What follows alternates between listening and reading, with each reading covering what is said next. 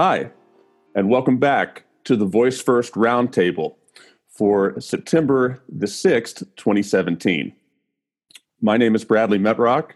I'm CEO of a company called Score Publishing based here in Nashville, Tennessee. Our sponsor for the Voice First Roundtable is Voice XP, blazing the trail in voice technology. Voice XP is taking the lead in developing Alexa skills for some of the best brands in the world. With Voice XP, all you have to do is say it to revolutionize your marketing strategy, check out what these folks are doing at voicexp.com. We are really, really thrilled, really honored to be joined today by Tim O'Reilly. Tim, say hello. Hi, how are you? Good. You are a noted tech business person. Your career is, is pretty well known. Uh, we're not going to dwell on that. We're going to get straight into talking about voice technology.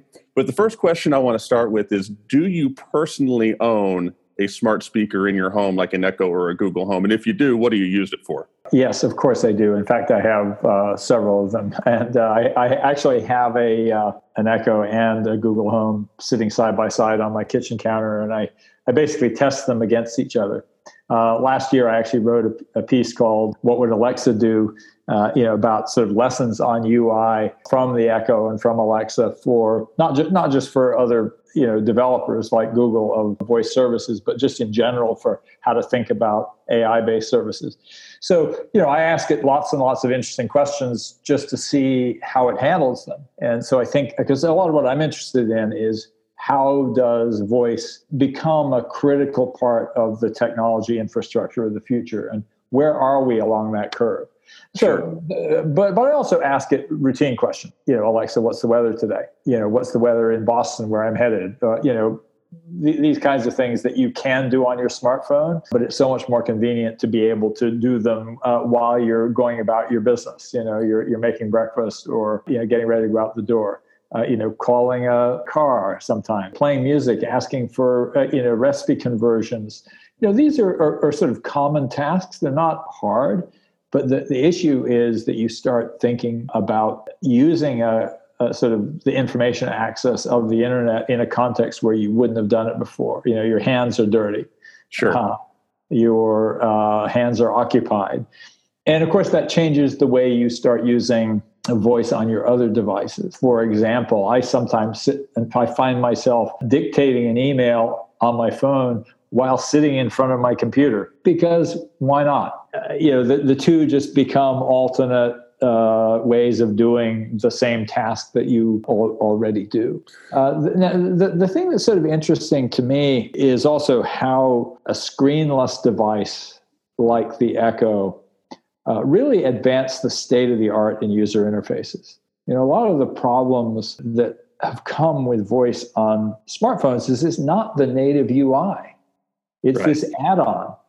And you see these crazy artifacts of not going voice first. And, and I think that, you know, just like, you know, companies had this big wake up call that they had to do mobile first design as opposed to retrofitting, uh, you know, a, a web design for a larger screen onto the phone uh, you actually had to think this is my primary device i think uh, there are a lot of situations where we really have to think of the you know the speech interface as the primary interface and once you get that right you can actually build a better, leaner, smarter touchscreen interface as well. You know, obviously, we're big believers. We've named our podcast network Voice First FM.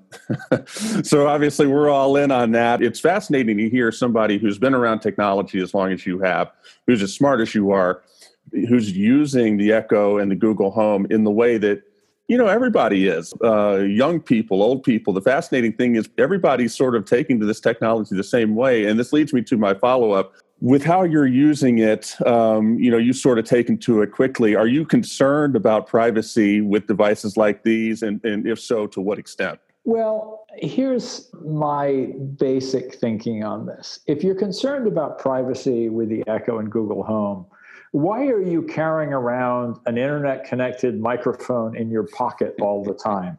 Uh, you know, come on, give, give me a break. You know, if somebody's going to hack uh, the Echo or Google Home to listen in on you, uh, your TV, uh, there's TVs being sold that can that have uh, you know can listen to you. Uh, you know, phone systems that could be hacked to listen to you, and in particular, you know, every single cell phone has a microphone in it that could be hacked to listen all the time. You know, so yes, uh, you know, these things are set up to, to be listening for that cue word, but they're not listening all the time. And uh, you know, this reminds me a lot of the the fears from the early days of the internet. Oh, you couldn't possibly put a credit card onto a, onto a website. It would be, you know, you know, uh, crazy. The idea that people who are carrying around a device that tracks their location in real time and uploads it not just to Google or Apple for their Maps app, but uploads it to every cell carrier. Cell carrier knows exactly where you are all the time. And then they're worried that somebody might, you know, hack into this speaker and listen in on them. You know, come on, we're living in a world of such persistent surveillance that if we don't trust our providers, uh, you know, we are you know, I guess a few bricks short of a load. I mean, I guess now that doesn't mean that, that there aren't real, you know, risks, but let's be real about what the risks are. They are of, you know, companies using our data against us and not of this. Uh, I mean, again, yes, there are, you know, we are increasingly living in a world of systems that can and will be hacked. So there's a whole sort of set of security questions that have to be you know tackled seriously by the vendors but just the, the fear of it as a novel kind of device being scarier than things that we already take for granted that's where i kind of go come on you know, sure. get over it well, and people uh, people scare easily, Tim. So these these type of things need to be discussed. But yeah, I'm right there with you. Uh, you know, and I think that's a beautiful thing about Amazon in many ways leading the way in that they are such a trusted company to so many because every, so many people touch them from a customer service standpoint that they've cultivated a unique trust uh, that's allowed them to sort of lead the market. So anyway, it's good to hear uh, your thoughts on that. You wrote recently in a post, uh, it was fascinating, we're going to link to it in the show notes. Whenever one thing becomes commoditized, something else becomes valuable. And that's pretty keen insight. And it's very applicable to what's going on in voice technology. You know, smart speakers, everybody's coming out with a smart speaker. You know, if you have a shingle outside your office, you know, you're coming out with a smart speaker in 2018. Um, and so the valuable part becomes how to take advantage of the processing and the developments uh, under the hood that have taken place. And the question for you is are we watching the dot com boom all over again? You know, what from you, where you sit, your very unique vantage point on tech. What do you think uh, we're in for with the rise of voice technology in general, and where are we headed in the next few years? Well, first off, I would say that the yes, it's quite clear that the hardware is going to be something of a commodity. But I don't I think that there's clearly going to be winners and losers in the smart speaker race. And you know, there's going to be niches. I mean, for example, you know, there's a niche for you know higher audio quality. You know, for people who mostly want to listen to music, and that may be that it's quite possible that the people who make you know music systems uh, will do a good job of doing that, or maybe they'll take the path of integrating with the Echo or Google Home or whatever. I think the idea that you'll build a successful business just building a speaker, probably not. It's a feature. The voice platform is what matters, and then the voice applications. We haven't yet really, I think, seen the voice applications of the future. And uh, you know what I mean by that is that often the breakthroughs in technology take time to accumulate you know, look at, at something like Uber and Lyft, you know, this ability to summon a car. Okay. You know, there's a guy named Sunil Paul who patented all the ideas from, you know, that were to become Uber and Lyft in 2000. Hmm. But not enough people had smartphones, you know, and there weren't any investors uh, who, who would back the idea. And those things were just part of the, of the model. I mean, but, you know, you, you think about it, you have to have ubiquitous GPS with a critical mass of people carrying phones, both potential drivers and potential you know, passengers. Uh, you have to have ability to take payment seamlessly over the net. Uh, you know, without this, this you know heavy overhead, you had to have the breakthrough in a business model that didn't say, "Oh yeah, you know, we're going to work with the taxi companies." You know, like Taxi Magic, the first startup in this space did you know you have all these different things that come together and then somebody says oh my gosh this really works so i look for example at the rise of ar uh, augmented reality as uh, this next emergent wave of technology, and then you think about speech in that context. You know, I'm thinking about the first generation HoloLens, and I'm kind of making these funny gestures to pick from a virtual keyboard. And I go, come on, you know, I just want to talk to this damn thing. You know, and, and, and uh, you know, we're going to be wearing, you know, whether it's the next generation of HoloLens or the next generation of Google Glass or Snap spectacles, we're going to talk to it. I'm sorry, we're not going to be typing on a keyboard. And increasingly, we're going to be in a world where there are a lot of actions uh, for which just talking to your advi- uh, your devices, really talking to your house, talking to your room, talking to your car, is going to be the natural way that you access uh, information services. And HoloLens, for example, has done a great job of kind of going, okay, what we're really doing is we're creating these set of virtual overlays, and you can have different screens and different you know spaces, and they're oriented in whatever way you want, where you can kind of be looking at the real world. You can kind of go, okay, but now I'm in this information space, and I'm looking effectively at virtual screens. But you also could see this uh, you know, being simply a feature of a physical built environment, an office. All these pieces are going to arrive, and then one day we'll see that the world is just very different. Somebody's going to come through with a real breakthrough product. Echo was a breakthrough product, but the, there's going to be just a real level beyond that in the same way that the iPhone, you know, kind of broke open the smartphone market.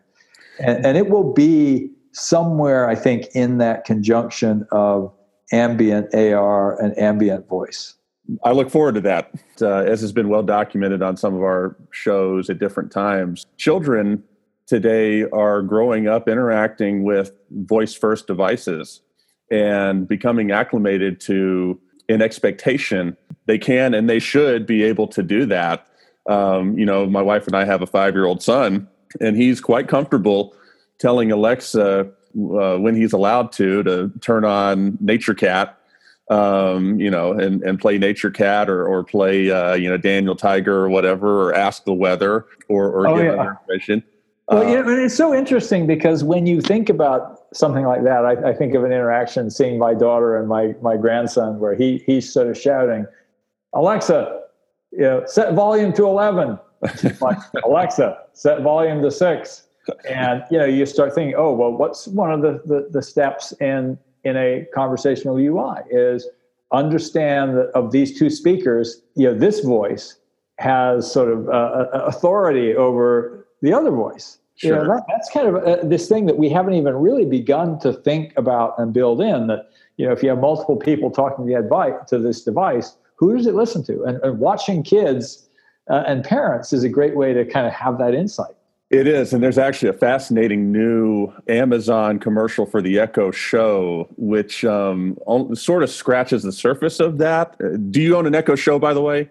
I don't. I, I, you know, it was funny because I, I bought an Echo Look and it was so disappointing that I didn't uh, actually go and get the show. interesting, interesting. Um, yeah, well, I think the Echo Look you had to. I, I, think you had to have access to that. I mean, I'm sure you, you could get uh, you know make a call to Amazon, they'll send you one. But I don't know oh, if yeah, that's yeah. Uh, been available. But the Echo Show, um, you need to try that uh, you need to do that because it's um, you more than almost anybody else on the planet would appreciate the technology of the Echo Show. It's a magical device. And I'm not former Amazon. I'm not current Amazon. You know, I I just uh, own one, and I've been able to see it. It's it's um it's amazing, and especially talking about as we did just now, as well as before the show, about the intersection of voice and and different technologies such as AR. This is not that. This is just the intersection of voice with uh, you know with the screen with the touch screen yeah. Uh, voice first device. And um, it's very obvious to see deeper glimpses into the future that you just described through the device. I'll uh, okay great. That, yeah, check yeah. that check that out. I, will take i'll take your advice. Um, please please do. You'll uh, you'll enjoy it. So shifting gears your career in in business and and really in tech has been built on books from studying them in college to writing them and to publishing them.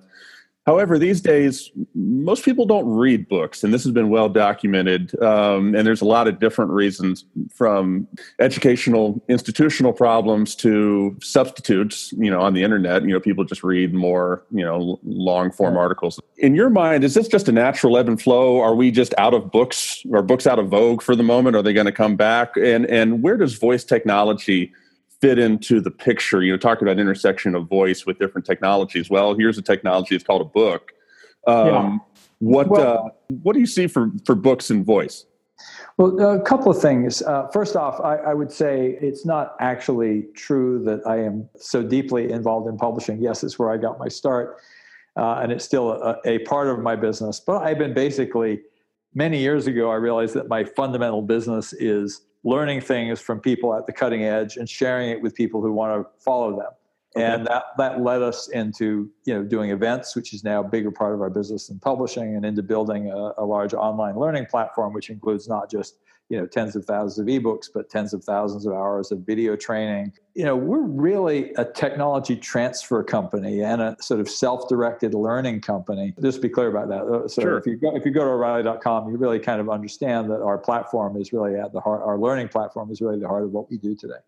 But uh, that being said, you know, you think about learning in the age of voice, YouTube is probably the preeminent learning platform on the planet today. Mm. Uh, you know, because it's a it's a, a, marketplace for people who know how to do something. I, I, think about YouTube videos that I consult periodically. It's like, oh yeah, how was it again that you do that incredible braiding uh, uh, technique for a long electrical cord? You know, and you watch the video and you know, and, I, and one of the things I'm frustrated by is the videos are often too long. They're too got too much extra content in the beginning. In the way that uh, I think Alexa started to teach us the right way to build voice interfaces. You know, we're going to need to to have new kinds of content that are responding much more intelligently and conversationally to this idea that this is just a question someone has. Let's get into the answer as quickly as possible. And we'll see in the same way that text started to optimize for taking you right to the answer. You know, these kind of voice queries will also take you right to the answer. And so this really becomes knowledge on demand. Mm. And but that being said, books aren't going away. I mean, you know, there's a lot of evidence that actually sales of print books have not only you know stabilized, that they've they've kind of gone back up a little bit. Sure. And I think that it's important to realize that books have always been, you know, the avocation of a small percentage of the population, and they were a an imposition on the rest. you hmm. know, you know, I mean, if you if you if you look at, uh, I I still remember once I this is many many years ago in Newton, Massachusetts. I was uh, renovating this old barn, and I was having this carpenter uh, put in bookshelves all you know the entire you know length of the wall, and he was like, "How can you possibly need this many bookshelves?" he couldn't, you know, it just didn't make any sense to him. He didn't. He never read a book. You know, that's true of so many people you know, you have to realize that there were many people who read books, for example, in school because they had to, they were forced to. Uh, sure. And now, now, you know, so the, the, to me, you know, reading online, I mean, I certainly read way more magazine length content than I ever used to. I used to subscribe to magazines and never pick them up because I tended to prefer books. Mm. Uh, and I've kind of gotten back actually in, in recent years. Go actually, I, I miss books and I, I'm reading a lot more again because I'm going, hey, I want I want the the longer extended argument that I was missing. Uh, but again, even there, uh, you know, one of the strongest growing categories in books is audiobooks, and what is in fact a podcast, but a kind of audiobook. Sure. You know, when I think of of something like you know, there's obviously long running, you know, perpetual podcasts.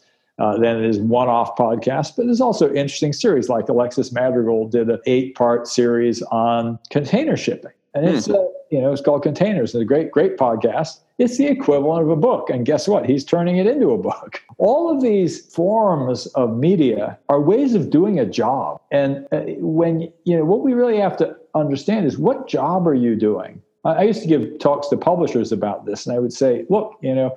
Uh, you know the job i do is educating people about new technology and i can do it in all these different ways and i'm going to offer it to customers in all these different ways uh, you know, if you publish fiction, you know, you're competing with computer game developers. You know, your mm-hmm. choice of, you know, World of Warcraft or Harry Potter, Actually, maybe that the, the, both of those products appeal to the same person. It's such a mistake to get caught up in in these narrow categories of delivery mechanism rather than understanding what job you do for your customer. Yeah, no, I, I, would completely agree with that, and obviously that's something that with O'Reilly Media you've taken to heart, and and uh, you know just following your business career has been big for me because what I'm what I'm doing with my company mirrors in many ways what what you've done uh, in a small way. What mirrors what you've done with with yours. You know, we've we've got a conference business, we've got different vehicles for communicating and transferring information, like you you were speaking about. That's that's fascinating to hear you talk about that. Let me ask you one more question here, and it's that you know a common theme of the shows that we have on Voice First FM, and it comes up all the time, is that the tech world right now to optimize to maximize movement toward voice first computing needs more talent with liberal arts backgrounds linguistics psychology etc and uh, you know you yourself studied classics in college so you're a pretty good example do you agree with that thought and what would you tell young people who will be listening to this podcast you know college high school students college students grad school students what they need to be learning and studying in order to be part of this in the future uh, let me just say it's not really what you study it's what you care about you, know? Sure. you know because if you care about interesting topics, you will follow them. The, thing that I think is so important to understand about education is that it's fundamentally about encouraging people to build almost like a personal culture of learning. You know, to find ideas that become useful to you, to find ideas that become meaningful to you, to find things that are beautiful to you and build from that a story about the world that is your own. So much of what we think of as learning is, you know, canned knowledge. And we don't need canned knowledge anymore. It's all at our fingertips. Sure. What we need is we need to understand what resources are out there, you know, and we need to, to have you know new kinds of fundamentals of the skills to acquire that knowledge when we need it. But mostly we need curiosity and we need to engender a love of topics. You know, I mean, I love ideas and I love learning new things. You know, we need to, you know, our education to spit out a generation of kids for whom learning is fun. You know, it, it's what you do and it's natural. You don't think of it as a chore. No, this is great, Tim. I appreciate this. Uh, I appreciate you setting this time aside um, to join us on the Voice First Roundtable. Um, on October 10th, You've got a book coming out. It's called WTF What's the Future and Why It's Up to Us. You need to stop what you're doing right now. Go on Amazon, hit the pre order link for that, um, and purchase that so you'll have it the day it comes out. Share with us uh, a little bit about the book. I chose the title WTF uh, because WTF is an expression of amazement or dismay, and it can be either, you know? It's like sure. you, you, look at something and, and, you know you go WTF. I think of, of, this amazing photograph. It was actually a giant photo mural in the Sydney airport in Australia. Okay. Of people, uh, you know, I forget when it was that the first airplane came to Australia, and the look of wonder on the faces of thousands of people who turned out to see this plane come, you know, across the, the ocean uh, to their far shore was so amazing. And now, of course, you you know you have the WTF of dismay when you see a passenger dragged off, you know, United Airlines, right? this is our our set of choices with technology. You know, they they can be these a source of amazement, they can be a source of dismay, and that's why the title is uh, "Why It's Up to Us." Mm. Uh, you know, what's the future and why it's up to us? I, the book is is really a meditation on what we learn from the great technology platforms about the future of the economy. And, and one of the key things that we, we learn is that these platforms really they can't just serve their users. They have to actually create a rich ecosystem of suppliers. Mm. you know part of the reason that microsoft became less dominant was that they kind of ate the ecosystem. It was no longer a place of opportunity. So people went over and the, and the opportunity became the internet. And so one of the things for example at o'reilly that we have always focused on is you know, one of our, our, our slogans is create more value than you capture. Hmm. And uh, how we applied that in our own business, for example, is why we migrated away from publishing when all these competitors just sort of just watched the market shrink, shrink, shrink. because we said we have to serve our customers, but we also have to serve our authors. And so we started, you know, one of the things that we realized that writing an O'Reilly book was a way of credentialing, you know, somebody as an expert and that they could then use that elsewhere in their career. It wasn't just what they got from the economics of the book. And so we said, okay, how else can we promote people? And we realized that conferences was not only consistent with what we did of bringing in knowledge, but it was also a way to feature our talent and to give them new ways of, of being you know certified as experts. And so one of the big risks in these platforms is that they they they say, well, it's good for the users. You know, Google is is one that's struggling, I think, hardest with this right now. You know, it's good for the users if we just deliver this information directly. But at some point, all those people who you know these companies that you have whose service you have now sort of borged into your own go away, and, and the internet is no longer a place of opportunity. And uh, all of a sudden, you know, Google starts to look more and more like AOL you know? And, and, there'll be new kinds of, of platforms and services you know because fundamentally google depends on the ecosystem of people who create content who create new services and that google helps them find. Google stops being the enabler of that ecosystem uh, uh which is has two sides has suppliers and and consumers. And if it just says well we'll be the only supplier same thing with amazon you know? Uh, if they start you know competing with more and more of their sellers the marketplace becomes less vibrant. And i basically look at that and i, I draw some conclusions from the economy because our, our economy is really also dominated by platforms whether it's uh, the way that government operates or the way that financial markets operate. And when those finan- you know people focus a lot on how government uh, you know, takes too much, you know, in at least in our political discourse. I, I think that's actually not true. I think mm. government uh, is is inefficient and needs to be made to work a lot better. Uh, but we get a lot for what we we pay, and we could get more. But I look at financial markets, which now take 25% of all corporate profits with only 4% of uh, employment, and mm. you hmm. go, something seems a little out of whack there you know where where here was this this industry that was a platform industry that was an enabler for the rest of the industry. And now you know companies are saying well we can't afford to pay our workers. We have to give the money uh, you know uh, we have to use the money for share buybacks you hmm. know mm, sure. uh, to, to, make our stock go up. I mean that, that's crazy. You know we, we, we've seen this vast diversion of investment away from the real economy you know, like retraining people, paying people better, uh, you know, just even hiring people, all in service of increasing corporate profits, which are already at an all-time high. Uh, you know, to please Wall Street. So I actually have this uh, one sort of idea in my book that in some ways Wall Street has become the first rogue AI. Hmm. that's interesting. Yeah. No, that's great. Uh, and uh, very much look forward to checking it out. So much of a metaphor with what you were saying, um, you know, about creating ecosystems and creating opportunity that way that applies to voice and the voice landscape. WTF, what's the future and why it's up to us? Tim, thank you very much for joining us. It was a pleasure. Great to talk with you too. For the Voice First Roundtable, thanks for listening. And until next time.